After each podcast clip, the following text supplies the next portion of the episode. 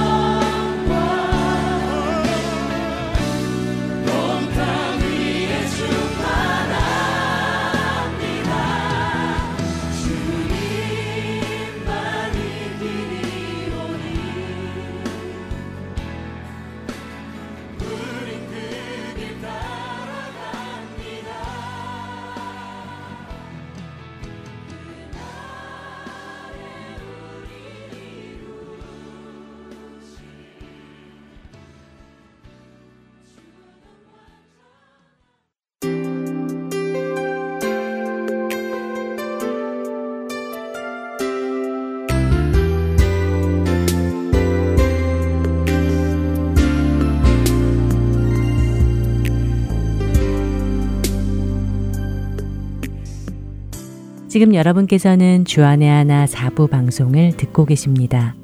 주안의 하나 사부는 지난 방송들 중에 여러분의 신앙에 도움이 될 만한 프로그램들을 다시 방송해 드리는 시간입니다. 먼저 7월부터 9월까지는 2014년 7월부터 12월까지 방송된 아나크리노와 2014년 1월부터 3월까지 방송된 찬양의 말씀 속으로 그리고 2015년 10월부터 12월까지 방송된 Power of Gospel이 준비되어 있습니다. 찬양 뒤에 준비된 프로그램으로 이어집니다.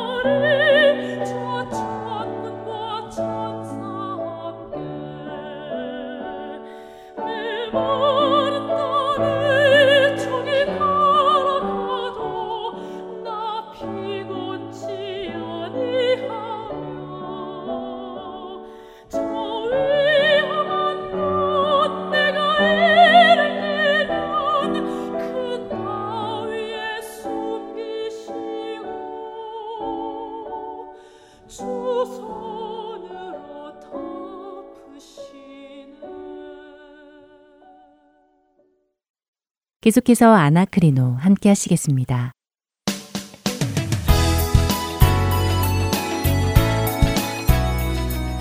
네, 청자 여러분 안녕하세요. 아나크리노 진행의 최강덕입니다. 여러분 안녕하십니까? 강순규입니다. 네, 아나크리노 오늘은 무엇을 상고할까요? 예, 지난 시간 우리는 이삭에 대해 상고해 보았습니다. 네, 그랬습니다. 이삭을 믿음의 사람으로 만들어 가시는 하나님의 손길, 어, 다시 말해서 이삭의 하나님이 되시는 하나님을 만날 수 있었습니다. 네, 오늘은 그 이삭의 아버지 아브라함의 이야기 중 한 토막을 상고해 보려고 합니다. 네. 예, 창세기 18장에 등장한 등장하는 소위 말하는 아브라함의 중보 기도 부분인데요. 어, 아브라함의 중보 기도라 네. 하면 어, 아브라함이 소돔과 고모라를 놓고 하나님께 기도하는 것을 말씀하시는군요. 그렇습니다. 네, 아브라함이 소돔과 고모라를 위해 기도한 것처럼 어, 우리 그리스도인들도 제약된 세상의 구원을 위해 기도해야 한다고 많이 들었는데요. 네. 또 의인 10명이 없어서 멸망한 소돔과 고모라를 기억하고 음. 우리가 의인이 되어 멸망치 않도록 중보기도 하자는 이야기도 들었고요. 그렇죠. 저도 그런 말씀을 많이 들었는데요. 네. 늘 말씀드리지만 이런 것들은 적용이라고 말씀드렸죠. 음. 성경의 어떤 말씀을 보고 배워서 우리도 이렇게 하자라는 적용입니다. 그런데 때때로 성경이 우리에게 말씀하시려는 것보다 적용에 치우치게 되면요. 우리에게 말씀하시는 하나님의 뜻을 놓치는 경우들이 있습니다. 네. 또 때로는 비스슨하지만 정확한 의도를 깨닫지 못하는 경우도 있고요. 음. 오늘 창세기 18장을 함께 보시며 과연 하나님께서 우리에게 세상을 향해 중보 기도를 하라고 말씀하시고 계시는지 한번 상고해 보도록 하지요. 네, 알겠습니다. 함께 들어가 보죠. 네, 먼저 창세기 18장을 여시고요. 어, 이 창세기 18장 1절부터 15절까지를 우리 최강덕 아나운서가 한번 요약을 해보시죠. 네, 먼저 아브라함이 상수리 나무들이 있는 곳에 있을 때 어, 여호와 하나님께서 세 사람의 모습을 나타나셨다고 하고요. 네. 그리고 아브라함이 그들을 보고 달려나가 경배하며 모셔드렸고요. 네.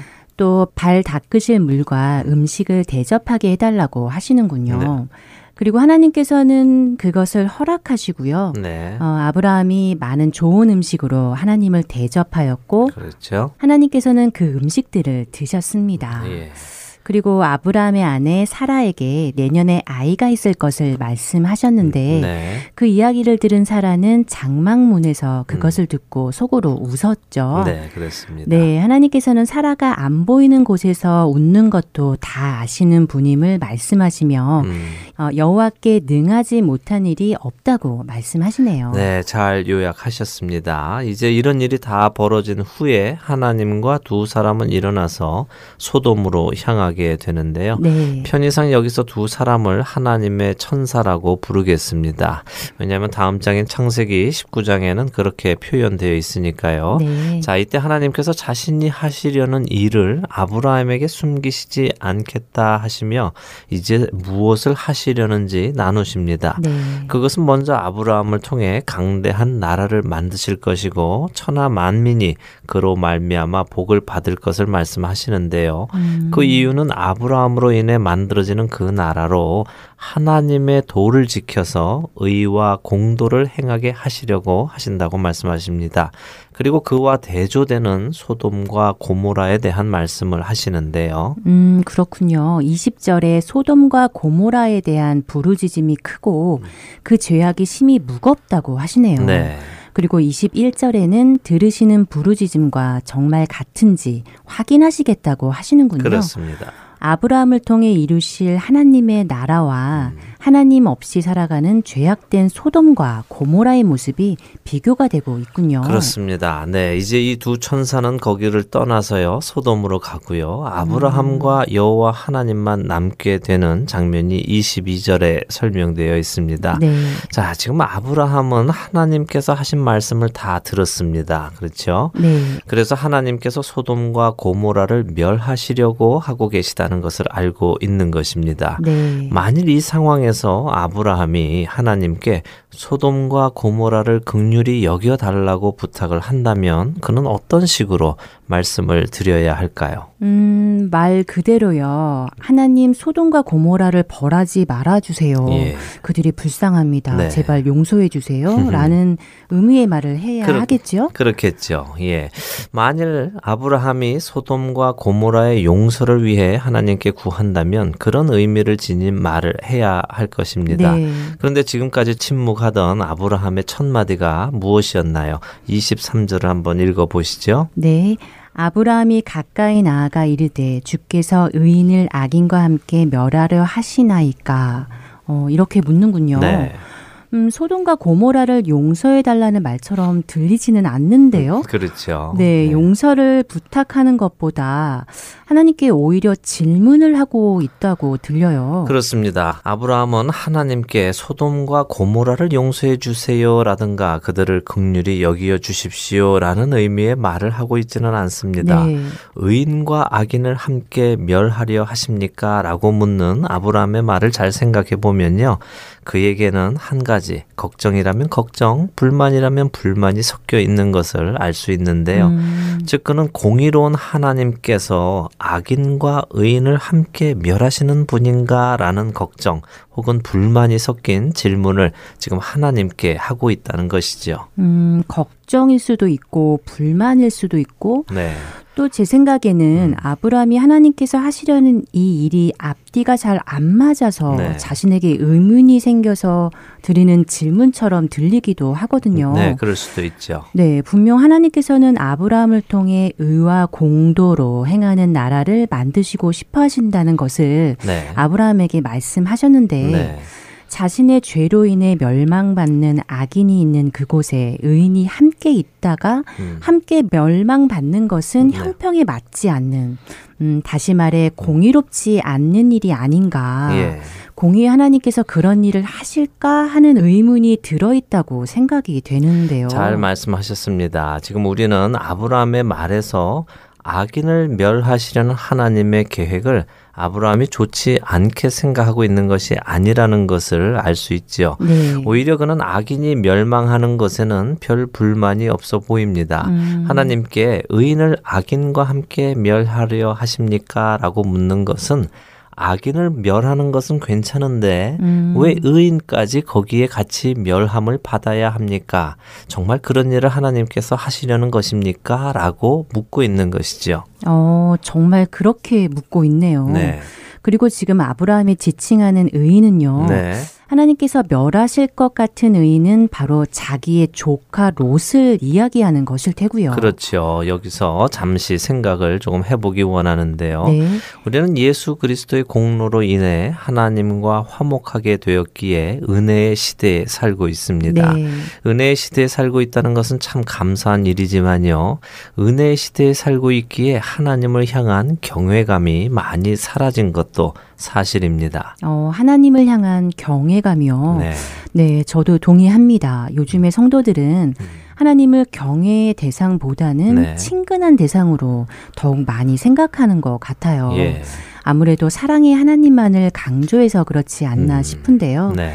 그런데 갑자기 경외감 이야기는 왜 하시나요? 네, 우리가 성경을 읽을 때 그 장면 안에 상황이 어떤지를 잘 생각해 보아야 합니다. 음. 그리고 그 상황에 나 자신을 대입해 보고 나라면 어떨까 하는 상상을 하는 것이 중요하지요. 어, 그러면 그 장면을 좀 더 생생히 공감할 수 있겠군요. 그렇죠. 또 성경에 등장하는 인물이 왜 그런 행동을 하는지, 음. 왜 그런 생각을 하는지도 더 쉽게 공감할 수 있고요. 네. 지금 같은 경우에도 한번 생각해 보지요. 아브라함은 하나님께서 오셨을 때 그분을 알아보고 다가가서 땅에 엎드려서 경배합니다. 네. 그리고 사라가 보이지 않는 곳에서 웃는 것까지 다 아시는 이분을 향해 사라는 두려움을 느끼지요.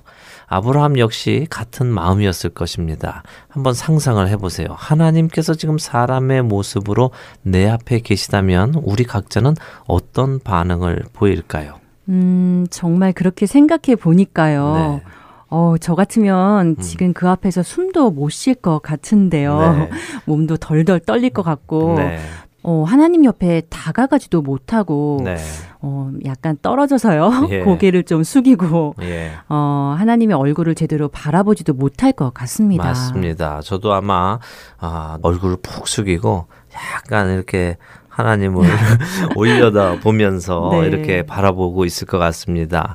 정말 스스로 계시는 그분께서 내 앞에 와 계시다면 심장이 멎을 수도 있을 것 같아요. 네. 이런 상황에서 최강덕 아나운서는 하나님께 이렇게 질문하실 수 있을 것이라고 생각하세요? 어, 그렇군요. 음. 이런 상황에서 하나님께 질문을 한다는 것이 음. 정말 쉽지 않겠네요. 네. 그런 생각을 해보지 못했는데요. 네. 어, 우리가 조금 지위가 높은 분을 만나도 네. 사실 먼저 무슨 말을 하기도 쉽지 않잖아요. 그렇습니다. 쉽지 않죠. 네. 이 창세기 18장을 보시면요. 처음 하나님을 보고 아브라함이 자신이 섬기게 해주시라고 말씀을 드리고는 그것을 하나님께서 허락하신 후에 아브라함은 어떤 말도 하고 있지 않습니다. 네. 하나님께서 13절에 아브라함에게 사라가 왜 웃느냐라고 물어보실 때에도 그는 입도 열지 못하고 있죠. 어, 그렇네요. 네. 우리가 생각하듯이 아브라함이 하나님을 편안히 생각했다면 무슨 대답이라도 해야 했겠죠. 음. 하지만 그렇지 못하고 가만히 있다는 것을 볼 수 있는데요.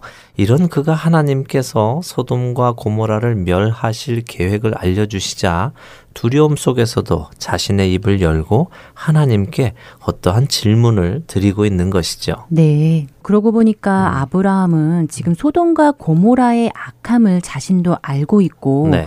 그리고 그것이 심판받는 것이 마땅하다고 생각하고 있다는 것을 알 수 있는 것 같아요. 네. 소돔과 고모라의 악행이 하나님께 들릴 정도였으니 네. 그래서 그들을 멸하시려는 하나님의 마음은 알겠는데 네. 어, 지금 자기 조카 롯과 음. 그 가족이 거기에 살고 있으니까 네. 그들까지 하나님께서 멸하실까봐 예. 그것이 걱정이 되어서 하나님께 두려운 가운데서도 이렇게 여쭙고 있는 것이군요. 그렇죠. 아브라함이 하나님을 두려워하고 있다는 것은 그의 계속되는 질문에서 알 수 있지 않습니까? 네. 그는 계속해서 내 주여 노하지 마시옵소서라며 질문을 계속해 나가지요. 네. 그러면서도 그는 롯을 정말 사랑했기에 그를 구 구원해 주시기를 바라는 마음을 이렇게 표현한 것입니다. 음. 그리고 하나님께서는 그의 그 마음을 잘 아셨기에 다음 장인 창세기 19장 29절에 하나님이 그 지역의 성을 멸하실 때 곧 롯이 거주하는 성을 엎으실 때에 하나님이 아브라함을 생각하사 롯을 그 엎으시는 중에서 내보내셨더라라고 말씀하시면서 음. 아브라함의 간청에 롯을 건지어내어 주심을 볼 수 있습니다. 어, 그런데 우리가 여기에서 조심히 보아야 할 것이 하나 있는데요. 어, 조심히 보아야 할 것이요. 네. 그게 뭐죠? 어, 아브라함의 간구로 롯이 소돔과 고모라의 멸망 가운데서 하나님께 건지움을 받았지만 이것이 곧 구원을 의미하는 것은 아니라는 것이죠. 음, 언뜻 생각하면 구원과 연결이 될 것 같은데요. 음. 멸망하는 소돔과 고모라에서 아브라함의 간청을 들으신 하나님께서 네. 아브라함을 기억하고 롯을 구해 주셨으니 네. 멸망하는 세상에서도 우리의 간청을 들으시는 하나님께서 네. 우리의 기도를 들으시고 음. 사람들을 구원해 주실 것이라고 적용해도 될 것 같은데요. 안 그런가요? 어, 그렇게 어, 해도 될 것 같이 느껴지지요. 근데 적용을 잘못하면요. 그렇게 될 수 있습니다. 네. 또늘 드리는 말씀이지만 성경을 한 군데만 보면은 우리는 그렇게 오해를 할 수도 있고요. 음. 지금 기도라는 단어를 쓰셨는데 기도의 의미를 하나님께 간구하는 것이라고 할 때 아브라함의 질문이 과연 기도라고 할 수 있을지는 잘 모르겠습니다. 그는 계속해서 질문을 했기 때문이죠. 아, 하지만 아브라함의 그 질문 안에 롯에 대한 걱정과 하나님께서 롯을 구해 주시기를 바라는 마음에서 그런 질문을 했다고 한다면 아브라함의 이 질문을 기도라고 해석해도 되겠지요. 음. 어쨌든 중요한 것은 만약 우리가 어떤 사람의 구원을 놓고 기도했기 때문에 하나님께서 그를 구원해 주신다면 구원의 주체는 누구에게 있는 것이겠습니까? 구원의 주체는 당연히 하나님이시죠. 네. 음, 그런데 정말 우리가 기도해서 하나님께서 구원받지 못할 사람을 구원해 주시기로 마음을 바꾸신다면 네. 그건 조금 앞뒤가 안 맞는 것이겠네요. 그렇습니다. 하나님은 모든 것을 아십니다. 네. 이미 성경은 하나님께서는 태초 이전에 천지를 창조하시기도 이전에 구원하실 자를 선택하셨고 그들을 구원하시기로 결정하셨고 음. 그 일을 행하시는 분이시라는 것을 성경 전체에서 우리에게 말씀하십니다. 네. 그렇기에 내 주위에 있는 어느 누구를 위해 내가 기도하는 이유는 내 기도로 인해 그가 구원받는 것이 아니라 음. 이미 하나님께서 그를 구원하시기로 선택하셨기에 나에게 그를 위해 기도하도록 마음을 주시는 것이겠죠. 네. 자, 베드로후서 2장을 한번 볼까요? 어, 베드로후서 2장 6절에서 8절에는 오늘 우리가 상고하고 있는 이 소돔과 고모라에 대한 해석을 볼 수 있습니다. 신약 성경에서는 구약 성경의 이 이야기를 어떻게 해석하고 있는지 본다면 우리가 어떤 관점으로 이것을 보아야 할지 알겠죠. 네. 한번 읽어 주시겠습니까? 네, 베드로후서 2장 6절에서 8절을 읽어 보도록 네. 하겠습니다. 네. 소돔과 고모라 성을 멸망하기로 정하여 제가 되게 하사 후세에 경건하지 아니할 자들에게 본을 삼으셨으며 네. 무법한 자들의 음란한 행실로 말미암아 고통당하는 의로운 옷을 건지셨으니 이는 이 의인이 그들 중에 거하여 날마다 저 불법한 행실을 보고 들으므로 그 의로운 심령이 상함이라. 예. 아, 베드로 후서는 네. 롯을 의인이라고 칭하고 있군요. 그렇습니다. 그가 무법한 자들의 음란한 행실로 말미암아 고통당하는 의로운 의인이라고 표현되어 있네요. 그렇습니다. 성경은 롯이 소돔과 고모라에서 건지어진 것이 아브라함의 간구 때문이라고 이야기하시지 않습니다. 네. 그 이유는 롯이 의인이었기 때문이라고 하십니다. 어. 구원의 문제는 전적으로 하나님의 주권 안에 있다는 것을 기억해야 합니다. 하지만 하나님께서는 아브라함의 마음도 생각하셨다는 것을 성경에서 우리는 알 수 있죠. 네. 그렇다면 방금 말씀드린 대로 하나님께서는 이미 구원하실 자를 선택하셨고 우리에게 그들을 위해 기도하는 마음을 주시고 기도하게 하시며 하나님의 계획을 이루어 가신다는 것을 알 수 있습니다. 네. 그러니까 오늘 이 창세기 18장에서 상고한 내용을 정리해 보면요. 네. 먼저 아브라함의 기도가 중보 기도인 것은 맞는데 네. 우리가 생각하듯이 아브라함이 소돔과 고모라를 위해 기도한 것이 아니라요. 네. 롯의 안전을 하나님께 구한 것이라는 것이군요. 그렇죠. 또이 사실은 우리에게 우리가 무엇을 위해 기도해야 하는가를 음. 생각하게 해주는 것 같아요. 네, 그리고 한 가지 더 기억할 것은요. 네. 하나님은 악인과 의인을 함께 멸하시는 분이 아니시라는 것이죠. 아브라함은 그것을 걱정했었잖아요. 어, 그렇군요. 음. 비록 소돔과 고모라가 그들의 악행으로 인해 네. 멸망을 네. 받았지만요. 예. 하나님께서는 아브라함이 걱정하듯이 음. 의인인 롯도 그 안에서 함께 멸망시키시지는 않으셨고 네. 의인 롯을 구하셨군요. 그렇습니다. 네, 이번 창세기 18장 아브라함의 중보 기도에 관한 상고는 크게 어떤 깊은 뜻을 찾는 것에 목적이 있었다기보다는요. 네. 우리가 말씀을 정확히 읽지 않고 대충 그 의미 만 생각하고 자기 스스로 이렇다라고 생각하고 있다 보면 성경이 말씀하고 계시는 것과는 다른 생각을 가질 수 있다는 것을 음. 상기시켜주는 주제라고 할 수 있죠. 네. 우리가 중보 기도는 꼭 해야 합니다. 네. 꼭 해야 하지만 그 중보 기도를 해야 하는 근거로 아브라함이 소돔과 고모라를 위해 기도했듯이 우리도 세상을 위해 기도하자라고 한다면 그것은 말씀을 잘못 인용하는 것이 아니겠습니까? 음, 맞습니다. 네, 우리는 말씀 그대로 정확히 인용해야 할 것입니다. 네. 아브라함이 소돔과 고모라의 멸망 앞에서 의인 롯을 위해 간구했듯이 우리도 이 세상에서 하나님께서 의인들을 구원해 주실 것을 위해 기도합시다라고요. 그렇군요. 기도를 드리는 건 역시 네. 어, 말씀의 근거에서 드려야 하겠습니다. 그렇습니다. 그저 내 생각대로 내 마음대로 드리는 것이 아니라 네. 하나님의 뜻을 구해가며 네. 우리 안에 살아계시는 성령님의 음성을 들어가며 네. 하나님께서 원하시는 기도를 우리가 드릴 때 하나님께서도 응답하시리라 믿습니다. 아멘. 오늘 아나크리노 함께 해주신 여러분께 감사드리고요. 네. 다음 주 이 시간 다시 찾아뵙겠습니다. 여러분 안녕히 계세요. 네, 안녕히 계십시오.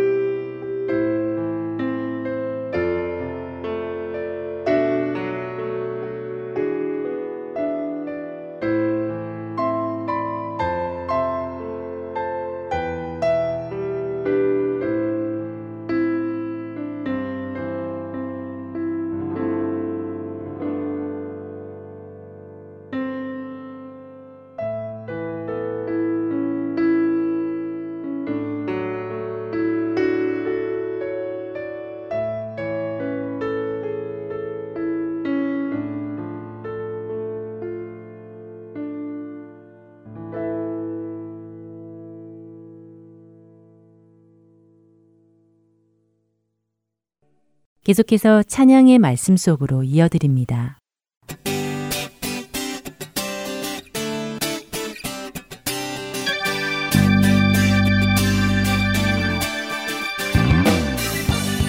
애청자 여러분 안녕하세요. 찬양의 말씀 속으로 박은규입니다. 남자는 자기를 알아주는 사람을 위해 목숨을 버린다는 말이 있습니다.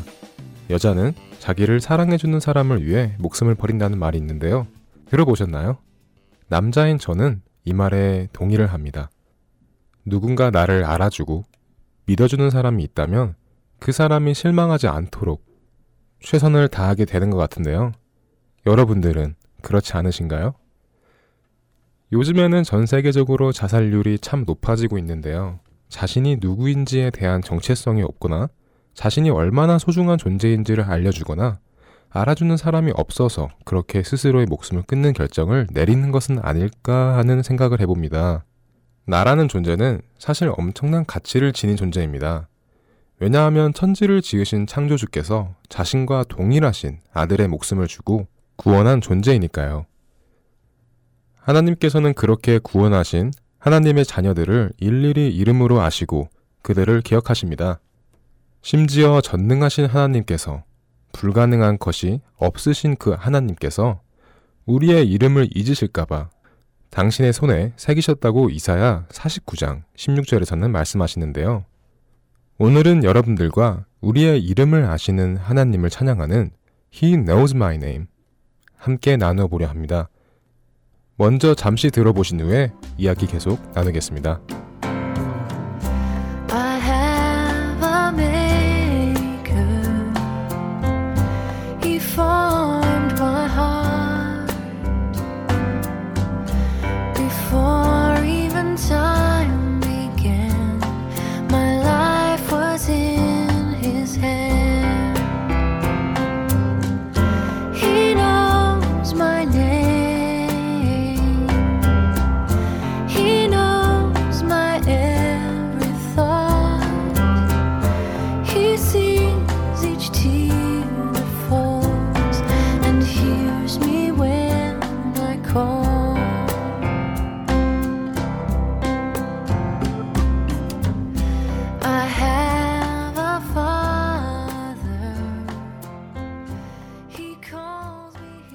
I have a maker. He forms my heart. Before even time began, my life was in his hand. He knows my name. He knows my every thought. He sees each tear that fall and hears when I call. I have a father. He calls me son. He will never leave me, no matter where I go. 이 곡을 작사 작곡한 타미 워커는 캘리포니아에 위치한 Christian Assembly Church의 worship 리더이자 기타리스트입니다. 언젠가 그가 필리핀의 한 고아원에 선교를 갔을 때 일이랍니다. 고아원에 있던 제리라는 아이는 타미를 볼 때마다 Do you know my name? 하고 항상 물어보았다고 합니다. 그래, 너의 이름은 제리지? 라고 대답하면 그 아이는 곧 행복한 얼굴을 했다는데요. 제리는 하루에도 몇 번씩 타미에게 와서 Do you know my name? 하고 물어보았고 그때마다 타미는 대답을 해줬다고 합니다. 그런 제리를 보며 타미는 자신의 옛 과거를 떠올렸는데요. 힘든 세상에서 셀프 아이덴티와 자신감마저 무너지고 자신의 이름마저 초라하게 느끼던 시절 하나님의 말씀 속에서 자신의 모든 것을 알고 계시는 하나님을 만남으로 힘을 내었던 시절을 떠올렸답니다. 그리고 고아원에서 부모 없이 자라던 제리 역시 누군가 자신을 알아주기를 바라는 마음에서 그렇게 Do you know my name? 을 물어보는 것이 아닌가 하는 생각을 했다고 하네요. 그래서 타미는 제리의 손을 꼭 붙들고 이야기해 줬다고 합니다. 제리야, 나도 너의 이름을 알지만 나보다 훨씬 위대하신 하나님 아버지께서는 제리의 이름뿐이 아니라 제리의 모든 것을 알고 계신단다. 그분은 너를 사랑하셔 라고 위로해 주었다고 하네요. 그리고 그때의 일을 생각하며 타미는 이 He Knows My Name 이라는 곡을 만들었다고 합니다. 혹시 혼자라고 느껴지시나요? 힘들고 고된 삶 속에서 자신을 무가치하다고 느끼고 계시지는 않으신가요? 사탄의 그런 속삭임에 속지 마십시오. 여러분은 무가치한 존재가 아니라 하나님께서 독생자를 희생하여 바꿀 만큼 소중한 존재들입니다. 이사야 43장 1절 말씀입니다. 야고바, 너를 창조하신 여호와께서 지금 말씀하시느니라. 이스라엘아, 너를 지으신 이가 말씀하시느니라. 너는 두려워하지 말라. 내가 너를 구속하였고 내가 너를 지명하여 불렀나니 너는 내 것이라. 세상이 우리를 몰라 주어도 세상을 창조하신 하나님 아버지께서는 여러분의 이름을 한 명 한명 알고 계시고 부르십니다. 하나님 아버지의 그 음성을 듣고 나아가는 우리 모두가 되기를 바라며 He knows my name 영어로 들어보며 오늘 찬양의 말씀 속으로 마치도록 하겠습니다. 애청자 여러분, Our God knows our names. 안녕히 계세요.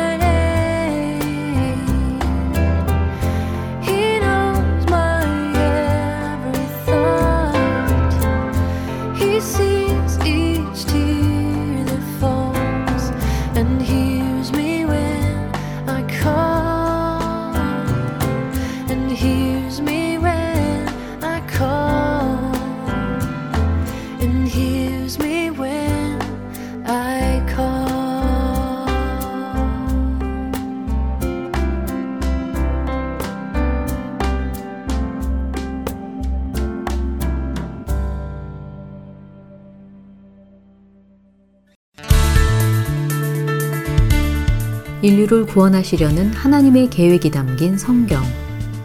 우리는 언제 어디서나 그 성경을 보고 읽을 수 있는 스마트 기기 시대에 살고 있습니다. 오래전 머나먼 이스라엘 땅에 두루마리로 전해지던 하나님의 말씀이 어떻게 우리에게까지 전해졌는지 그 역사를 살펴보는 시간 성서 이야기. 성경 번역의 역사를 살펴보며 구원의 하나님의 손길을 다시 깨닫게 해드릴 것입니다. 주안의 하나 3부에서 여러분을 찾아갑니다.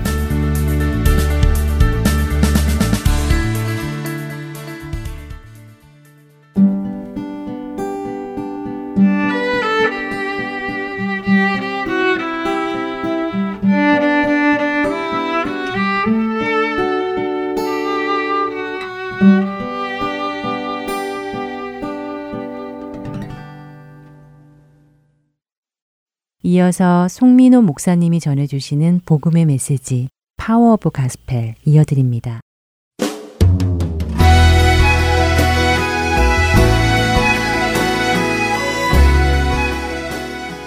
하트앤서울 복음방송 애청자 여러분 반갑습니다. 출애굽기 19장 1절로 6절 말씀을 제가 읽겠습니다. 하나님의 말씀입니다. 이스라엘 자손이 애굽 땅을 떠난 지 3개월이 되던 날 그들이 신의 광야에 이르니라. 그들이 리비딤을 떠나 신의 광야에 이르러 그 광야의 장막을 치되 이스라엘이 거기 산 앞에 장막을 치니라. 모세가 하나님 앞에 올라가니 여호와께서 산에서 그를 불러 말씀하시되 너는 이같이 야곱의 집에 말하고 이스라엘 자손들에게 말하라. 내가 애굽 사람들에게 어떻게 행하였음과 내가 어떻게 독수리 날개로 너희를 업어 내게로 인도하였음을 너희가 보았느니라. 세계가 다 내게 속하였나니 너희가 내 말을 잘 듣고 내 언약을 지키면 너희는 모든 민족 중에서 내 소유가 되겠고 너희가 내게 대하여 제사장 나라가 되며 거룩한 백성이 되리라. 너는 이 말을 이스라엘 자손에게 전할지니라. 아멘. 여러분은 혹시 많은 사람들 중에 선택을 받았던 경험이 있으십니까? 벌써 한 5년 이상 된 것 같아요. 한국에서는 오디션 프로그램이 굉장히 인기가 있습니다. 이제는 더 나올 사람이 없지 않을까 하는 생각도 드는데 여전히 해마다 수백만 명이 각종 오디션에 지원을 한다고 합니다. 일반적으로 먼저 그 분야의 전문가들이 심사를 해서 보통 10명 정도를 뽑게 되고요. 그 후에는 생방송 경연에서 심사위원들의 평가와 함께 국민들의 문자 투표를 통해서 다음 라운드 진출과 혹은 탈락이 결정이 됩니다. 방송을 보면 매주 사람들에게 선택을 받은 사람과 탈락한 사람의 희비가 엇갈리는 것을 보게 됩니다. 뽑힌 사람들은 탈락하는 사람들이 있으니까 마음껏 기뻐하지는 못하지만 안도의 숨을 쉬게 되고 탈락한 사람들은 아쉬움에 눈물을 흘리기도 하죠. 수많은 사람들 중에서 그렇게 선택을 받는다는 것은 참 기쁜 일일 겁니다. 물론 다른 경우도 있겠지요. 만약에 제가 여러분 중에 한 사람을 꼭 집어서 이 시간이 끝나고 잠깐 따로 보자고 하면 여러분은 어떤 생각이 드실까요? 일단은 왜 나를 부르는지 궁금하겠죠? 그러나 뭐 그다지 겁이 나거나 하지는 않을 겁니다. 그런데 반대의 경우에 저는 겁이 납니다. 여러분 중에 누군가가 저한테 따로 보자고 하면 제가 굉장히 소심하거든요. 그래서 일단 어, 내가 뭘 잘못했나 하는 생각이 가장 먼저 들어요. 네, 저는 A형입니다. 아무튼 이처럼 선택을 받는 것은 감격스럽고 기쁠 수도 있지만 혹은 부담스럽거나 불안하기도 한 일입니다. 조금 전에 읽었던 출애굽기 19장 1절로 6절 말씀은 하나님께서 이스라엘 백성을 선택하시는 내용입니다. 이스라엘 민족은 하나님의 소유, 제사장 나라, 거룩한 백성으로 하나님께 선택을 받았습니다. 우리는 보통 이 말씀을 축복의 말씀으로 이스라엘 민족에게 특별히 복을 주시는 말씀으로 이해합니다. 모든 민족 중에서 내 소유가 되겠고 제사장 나라가 되며 거룩한 백성이 되리라. 수많은 민족 중에 하나님께 선택을 받아서 특별한 민족, 특별한 나라가 된다는 말씀이니까 우리는 얼마든지 이 말씀을 축복이라고 생각할 수 있을 겁니다. 그런데 저는 오늘 말씀을 보면서 잘 이해가 안 되는 부분이 있었습니다. 5절, 6절 말씀을 다시 보면 하나님께서 모세에게 이렇게 말씀하셨습니다. 세계가 다 내게 속하였나니 너희가 내 말을 잘 듣고 내 언약을 지키면 너희는 모든 민족 중에서 내 소유가 되겠고 너희가 내게 대하여 제사장 나라가 되며 거룩한 백성이 되리라. 그리고 이 말씀을 그대로 이스라엘 자손들에게 전하라고 하셨습니다. 이 말씀에서 제가 잘 이해가 안 되는 것은 하나님께서 너희가 내 말을 잘 듣고 내 언약을 지키면 너희는 모든 민족 중에서 내 소유가 될 것이라고 그렇게 말씀하셨습니다.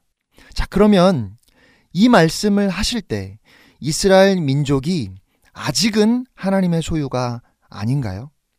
오늘 말씀을 있는 그대로 보면 이스라엘 민족은 아직은 하나님의 소유가 아니어야 되죠.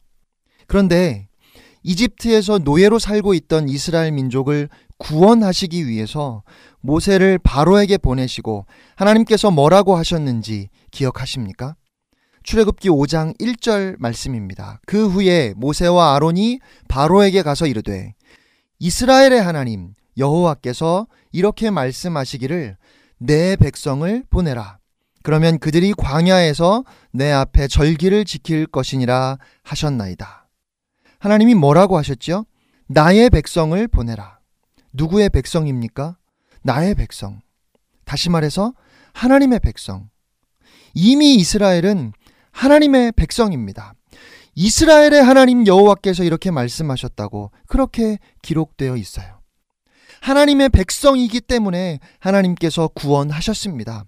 이스라엘 백성을 구원하시기 위해서 열 가지 재앙으로 이집트를 심판하셨고 이스라엘을 공격하려고 했던 그 이집트의 군대를 바닷물로 쓸어버리신 것은 이스라엘이 하나님의 백성이라는 증거입니다. 이스라엘은 이미 수많은 나라, 수많은 민족 중에서 하나님께서 택하신 하나님의 나라였고 하나님의 소유입니다. 또 하나 잘 이해가 안 되는 것은 하나님의 백성이 되는데 조건을 두셨습니다. 너희가 내 말을 잘 듣고 내 언약을 지키면 하나님께서 우리를 부르시고 구원하시는 것은 오직 하나님의 은혜입니다. 그런데 오늘 말씀을 보면 분명하게 너희가 내 말을 잘 듣고 내 언약을 지키면이라고 조건을 두셨잖아요. 이것이 정말 조건이라면 이스라엘 민족이 하나님의 말씀을 안 듣고 언약을 지키지 않으면 어떻게 되어야 하죠? 하나님께서 이스라엘을 버리셔야 됩니다. 그렇죠? 그런데 버리셨나요? 이스라엘 민족이 얼마나 하나님의 말씀을 안 들었습니까? 하나님의 언약을 얼마나 쉽게 깨뜨렸나요? 잘 아시는 것처럼 이 언약을 맺는 동안에도 그들은 금송아지를 만들어서 섬겼습니다. 그 후에도 이스라엘은 계속해서 하나님의 말씀을 안 듣고 그 언약을 지키지 않아요. 끊임없이 하나님을 버리고 배신합니다. 그런데 끝까지 하나님은 이스라엘을 버리지 않으셨어요. 만약에 이것이 정말 하나님의 백성이 되는 조건이었다면 이스라엘 민족은 절대로 가나안 땅에 들어갈 수 없었습니다. 그 전에 이미 몇 번이나 하나님께 버림받았어야 해요. 그러면 도대체 오늘 하나님께서 모세에게 말씀하셨고 또 이스라엘 자손에게 그대로 전하라고 하셨던 이 말씀은 무슨 의미일까요? 우리가 이 말씀을 이해하기 위해서 먼저 하나님께서 우리를 구원하시는 그 이유를 알아야 합니다.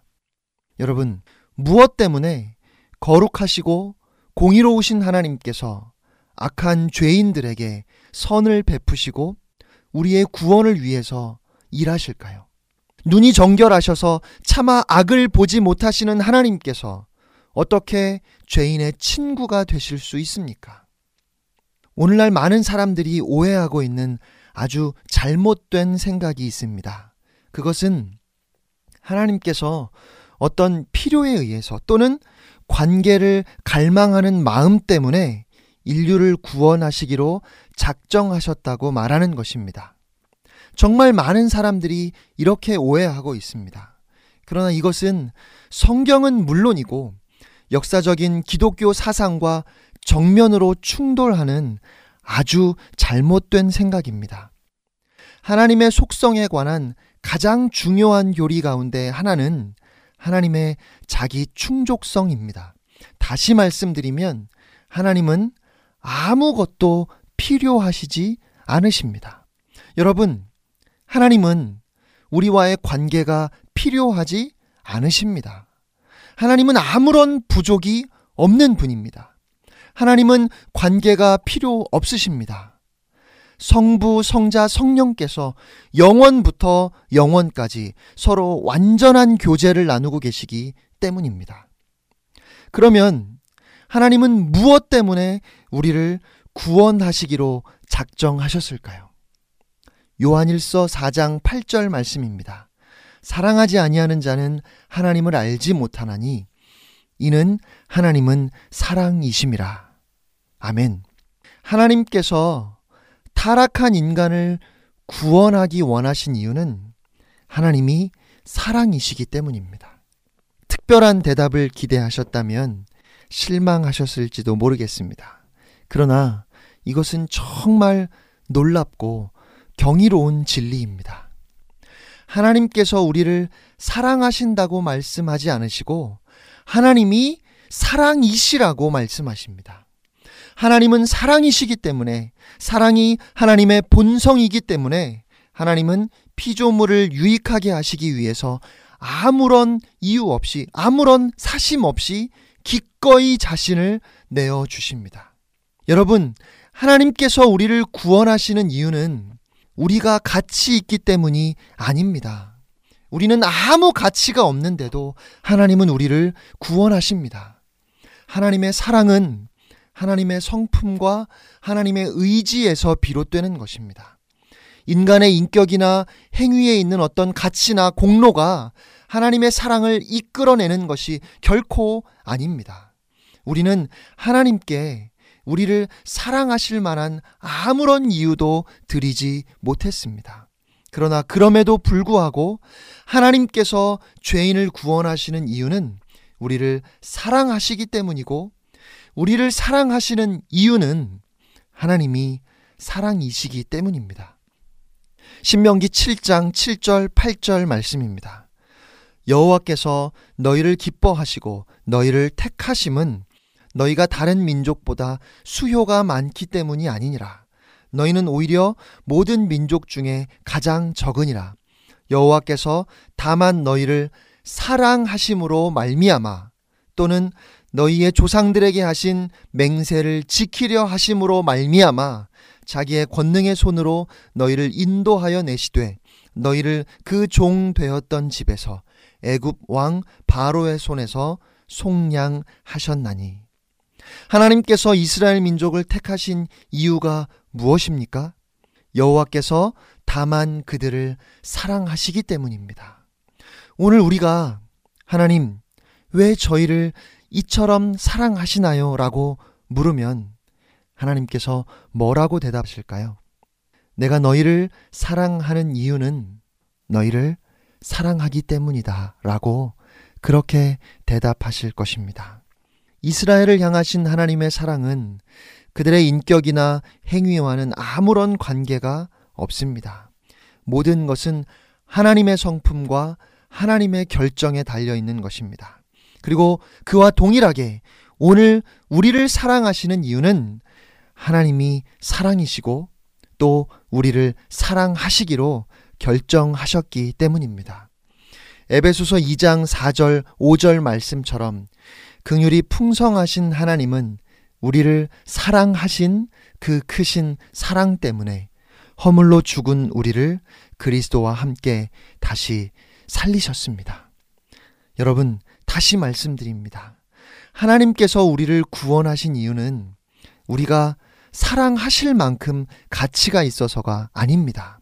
또 우리 없이 홀로 지내실 수 없기 때문도 아닙니다. 우리는 사악하고 더럽고 비참하기 짝이 없어서 멸시와 버림을 받을 수밖에 없는 사랑이신 하나님이 아니면 아무도 관심을 기울이지 않는 처지에 놓여 있었습니다. 그런 우리를 하나님께서 구원하셨습니다. 여러분, 이것이 복음이고 그것이 바로 복음의 능력입니다. 이렇게 하나님의 값없는 사랑이 우리를 구원하시는 우선적인 이유입니다. 그런데 또 하나 성경에서 발견되어지는 구원의 이유가 있습니다. 저는 이미 이스라엘이 어떤 가치를 가지고 있었기 때문에 하나님께서 그들을 구원하신 것이 아니라는 사실을 말씀드렸습니다. 오히려 구원은 커녕 정죄 받을 이유만을 드렸을 뿐입니다. 마찬가지로 하나님은 우리에게서 우리를 구원하실 만한 이유를 단 한 가지도 찾으실 수 없는데 도대체 우리를 구원하시는 이유가 무엇일까요? 에스겔서 36장 22절 23절 말씀입니다. 그러므로 너는 이스라엘 족속에게 이르기를 주 여호와께서 이같이 말씀하시기를 이스라엘 족속아 내가 이렇게 행함은 너희를 위함이 아니요 너희가 들어간 그 여러 나라에서 더럽힌 나의 거룩한 이름을 위함이라. 여러 나라 가운데서 더럽혀진 이름, 곧 너희가 그들 가운데에서 더럽힌 나의 큰 이름을 내가 거룩하게 할지라. 내가 그들의 눈 앞에서 너희로 말미암아 나의 거룩함을 나타내리니 내가 여호와인 줄을 여러 나라 사람이 알리라. 주 여호와의 말씀이니라. 하나님께서 우리를 구원하시는 또 하나의 동기, 구원의 목적은 바로 하나님의 영광입니다. 다시 말하면 하나님은 그 기쁘신 뜻에 따라 자신을 위해 우리를 구원하십니다. 하나님은 자신을 위해 많은 민족 가운데서 이스라엘을 구원하시기로 작정하셨습니다. 자신의 영광과 큰 이름을 밝히 드러내 찬양을 받으시고 세상 만민이 오직 자신만을 하나님으로 알게 하시기 위해 구원을 베푸셨습니다. 이스라엘에게 베푸신 모든 복으로 인해 그 소식을 듣는 모든 사람에게 영광과 존귀를 받으시기 위해 하나님은 자기 백성을 구원하신 것입니다. 예레미야 33장 8절 9절 말씀입니다. 내가 그들을 내게 범한 그 모든 죄악에서 정하게 하며 그들이 내게 범하며 행한 모든 죄악을 사할 것이라. 이 성읍이 세계 열방 앞에서 나의 기쁜 이름이 될 것이며 찬송과 영광이 될 것이요 그들은 내가 이 백성에게 베푼 모든 복을 들을 것이요 내가 이 성읍에 베푼 모든 복과 모든 평안으로 말미암아 두려워하며 떨리라. 성경은 우주의 창조, 인간의 타락, 이스라엘 민족, 그리스도의 십자가, 교회, 민족들에 대한 심판이 한 가지 최종적인 목적, 곧 하나님의 영광을 이루기 위한 것이라고 분명하게 가르쳐 주고 있습니다. 하나님의 영광, 곧 하나님의 완전하심을 나타내는 것이 하나님이 행하시는 모든 사역의 최종 목표, 목적입니다. 혹시 하나님께서 하나님 자신의 영광을 위해 일하신다는 것이 마음에 들지 않으십니까? 못마땅하신가요? 옳지 않다는 생각이 드실지도 모르겠습니다. 그러나 하나님은 모든 피조물을 합쳐놓은 것보다 무한히 더 위대하십니다. 그래서 하나님께서 가장 높은 곳에 계시고 하나님의 영광을 하나님께서 스스로 행하시는 그 모든 일의 궁극적인 목적으로 삼으시는 것은 모든 것을 통해서 하나님이 영광 받으시는 것은 당연하고 또 마땅하고 옳은 일입니다. 그것은 정당합니다. 그런데 여기서 우리가 알아야 할 중요한 사실은 하나님은 피조물의 유익을 무시한 채 오로지 하나님 스스로의 영광만 구하시지 않으신다는 사실입니다. 아니, 오히려 하나님께서 피조물에게 베푸실 수 있는 가장 큰 은혜는 스스로를 영화롭게 하시는 것입니다. 다시 말해서 하나님께서 모든 일을 주관하시고 섭리하셔서 하나님의 그 충만하심을 드러내시는 것이 우리에게 가장 큰 은혜라는 사실입니다. 얼른 잘 이해가 안 되시죠? 여러분, 천지창조를 한번 생각해 보세요. 하나님께서 말씀으로 온 우주 만물을 창조하실 때 하나님의 탁월하심과 하나님의 아름다움이 온 세상 가운데 드러났습니다. 하나님의 영광이 드러났습니다. 그리고 그것은 그렇게 하나님께서 하나님의 영광을 나타내시고 하나님의 완전하심을 드러내셨던 그 천지 창조는 그것은 우리에게 한없이 아름다운 선물이었습니다. 하나님의 영광을 가장 위대하게 드러낸 사건이 무엇이지요? 바로 그리스도의 십자가와 구원입니다. 갈보리 십자가를 통해서 하나님의 완전하심과 아름다우심이 가장 탁월하게 나타났습니다. 그리고 그렇게 드러난 하나님의 영광은 우리에게 최고의 행복, 유일한 만족을 주는 무한히 감격스러운 선물입니다. 하나님은 자신의 이름을 위해 스스로의 영광을 위해 위대한 구원을 이루셨고 우리는 그런 하나님을 기뻐하고 즐거워합니다. 자, 그러면 다시 출애굽기 19장 말씀으로 돌아가서 모세에게 말씀하셨고 이스라엘 민족에게 전하라고 하셨던 말씀. 내가 애굽 사람에게 어떻게 행하였음과 내가 어떻게 독수리 날개로 너희를 업어 내게로 인도하였음을 너희가 보았느니라. 세계가 다 내게 속하였나니 너희가 내 말을 잘 듣고 내 언약을 지키면 너희는 모든 민족 중에서 내 소유가 되겠고 너희가 내게 대하여 제사장 나라가 되며 거룩한 백성이 되리라. 여러분 이 말씀은 어떤 말씀일까요?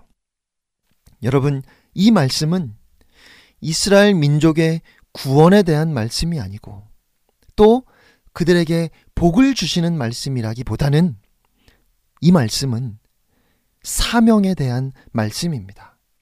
오늘 이 말씀은 이스라엘을 구원하시는 하나님의 조건이 아닙니다. 이미 은혜와 사랑으로 이스라엘을 구원하신 하나님께서 이스라엘에게 사명을 주시는 말씀입니다. 하나님께서 이스라엘을 구원하셨습니다. 거기에는 조건이 없었습니다. 이스라엘이 구원받을 만 해서 구원하신 것 아니잖아요. 사랑받을 만 해서 사랑하신 것이 아니잖아요. 정말 자격이 없는데 하나님께서 은혜와 사랑으로 이스라엘을 택하셨습니다. 하나님의 백성 삼으셨습니다. 그렇게 구원하셨습니다.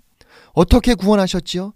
독수리 날개로 이스라엘 민족을 업어서 구원하셨습니다. 그렇게 하나님께서 사랑하셨고 그렇게 하나님께서 구원하신 이스라엘 민족을 향해서 이제는 하나님의 말씀을 잘 듣고 하나님과의 그 언약을 잘 지켜서 하나님의 사명을 감당하라 말씀하시는 것입니다. 많은 사람들이 복음을 예수 믿고 구원받는 것이라고 말합니다. 맞지요? 맞습니다. 그런데 한편으로는 틀렸습니다. 여러분, 그것이 전부는 아닙니다. 복음은 거기에서 끝나는 것이 아닙니다. 복음은 그리스도의 대속의 은혜로 우리의 모든 죄를 깨끗이 씻어 용서하시고 우리를 구원하시는 하나님의 능력입니다. 그러나 또한 복음은 구원받은 우리가 하나님의 자녀로 하나님의 대사로 그리스도의 증인된 삶을 살게 하는 하나님의 부르심이고 능력입니다. 십자가 은혜로 하나님은 우리를 하나님의 자녀로 삼으셨습니다. 그리고 우리에게 사명을 주십니다. 그 사명은 하나님의 자녀로서 하나님을 대표하기를 원하시는 것입니다. 하나님을 대적했던 죄인인 우리를 용서해 주신 것도 감당할 수 없는 은혜인데, 이제는 하나님의 자녀로 양자 삼으시고, 더욱이 하나님을 대표해서 하나님의 대사로서 하나님의 복음을 사람들에게 전하기를 원하시는 것입니다. 마치 예수 믿는 사람들을 잡아 가두고 핍박하는 데 앞장섰던 사울을 부르셔서 그를 용서하시고 그를 사랑하시고 구원하셨을 뿐 아니라 나아가 그리스도의 사도로 삼으셔서 바울이 되게 하신 것과 같습니다. 그러면 무엇이 사명입니까? 무엇보다 하나님의 소유가 되는 것, 그것이 사명입니다. 하나님께서 우리를 사랑하셔서 우리에게 무엇이든 선택할 수 있는 자유를 주셨지만, 그러나 본질적으로 우리는 하나님의 소유임을 기억해야 합니다. 말씀을 보면 세계가 다 내게 속하였다고 하나님께서 말씀하십니다. 하나님이 온 우주의 주인이십니다. 여러분, 이 사실을 믿으십니까? 온 세계가 다 하나님께 속하였다는 것을 여러분 인정하십니까? 네. 하나님이 온 세계의 주인이심을 세계가 다 하나님께 속하였음을 우리는 인정합니다. 그런데 세계가 하나님께 속하였다는 사실은 인정하는데 그 세계에 비하면 마치 점 하나 찍은 것과 같은 나. 내가 하나님께 속하였음을 인정하는 것은 못해요. 하나님이 나의 주인이심을 인정하는 것은 어렵다는 말입니다. 그런데 세계가 다 하나님께 속하였다면 그 중에 지극히 작은 나, 나는 당연히 하나님께 속하였고 하나님의 것입니다. 나의 시간도, 나의 물질도, 나의 재능도 다 하나님의 것입니다. 사랑하는 여러분, 여러분은 하나님의 것입니다. 그러므로 우리의 인생의 어느 한순간도 우리 마음대로 함부로 써서는 안 됩니다. 우리는 하나님께서 사랑하셔서 우리에게 주신 우리의 자유의지로 다시 하나님만을 선택하며 우리가 하나님의 소유임을 나타내야 합니다. 그것이 우리의 사명입니다. 또한 제사장이 되는 것이 사명입니다. 제사장이 뭐 하는 사람들이죠? 제사장이 하는 일이 무엇입니까? 하나님께 제사 드리는 것. 오늘날로 말하면 하나님께 예배하는 것. 맞지요? 그러나 제사장은 단순히 예배 드리는 사람이 아니라 모든 사람들을 하나님께로 인도해야 하는 책임이 있는 사람들입니다. 다른 사람들보다 더 자신을 거룩하게 돌아보아서 하나님의 거룩하심을 나타내야 하는 사람들입니다. 사람들의 죄를 가지고 하나님 앞에 나아가서 용서를 구하는 사람입니다. 사람들이 하나님을 잘 섬길 수 있도록 자신을 희생하는 사람입니다. 우리는 바로 그러한 제사장으로 부르심을 받았습니다. 그리고 거룩한 하나님의 백성이 되는 것이 사명입니다. 거룩하다는 것은 구별됨을 의미합니다. 구별된다는 것은 다르다는 말입니다. 우리는 세상과 달라야 합니다. 그러므로 우리는 우리의 행동에 대해서 세상 사람들이 다 그렇게 한다고 변명할 수 없습니다. 아무리 세상 사람들이 다 그렇게 해도 우리는 그렇게 하면 안 돼요.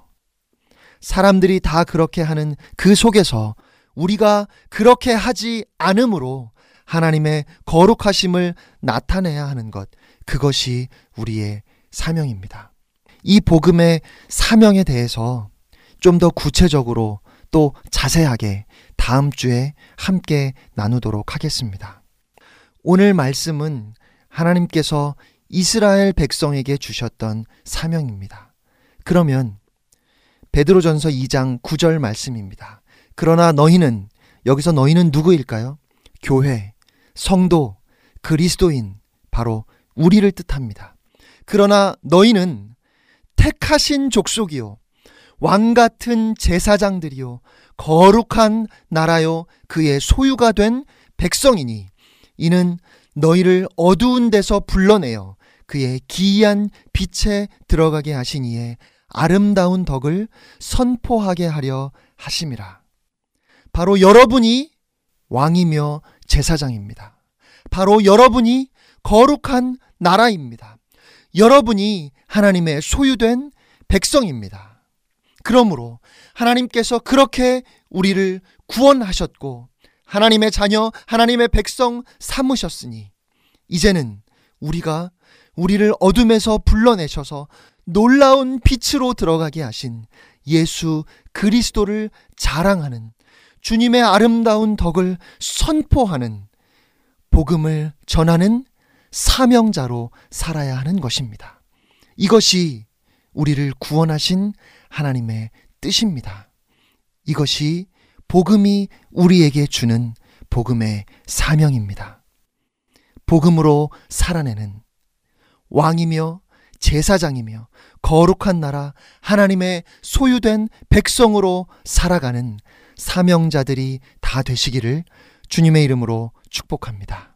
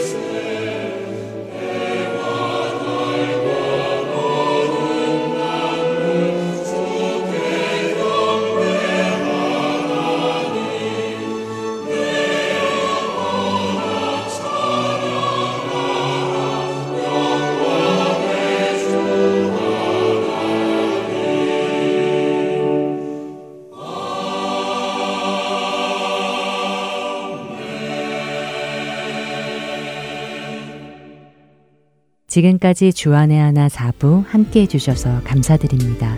계속해서 주안의 하나 5부로 이어드립니다.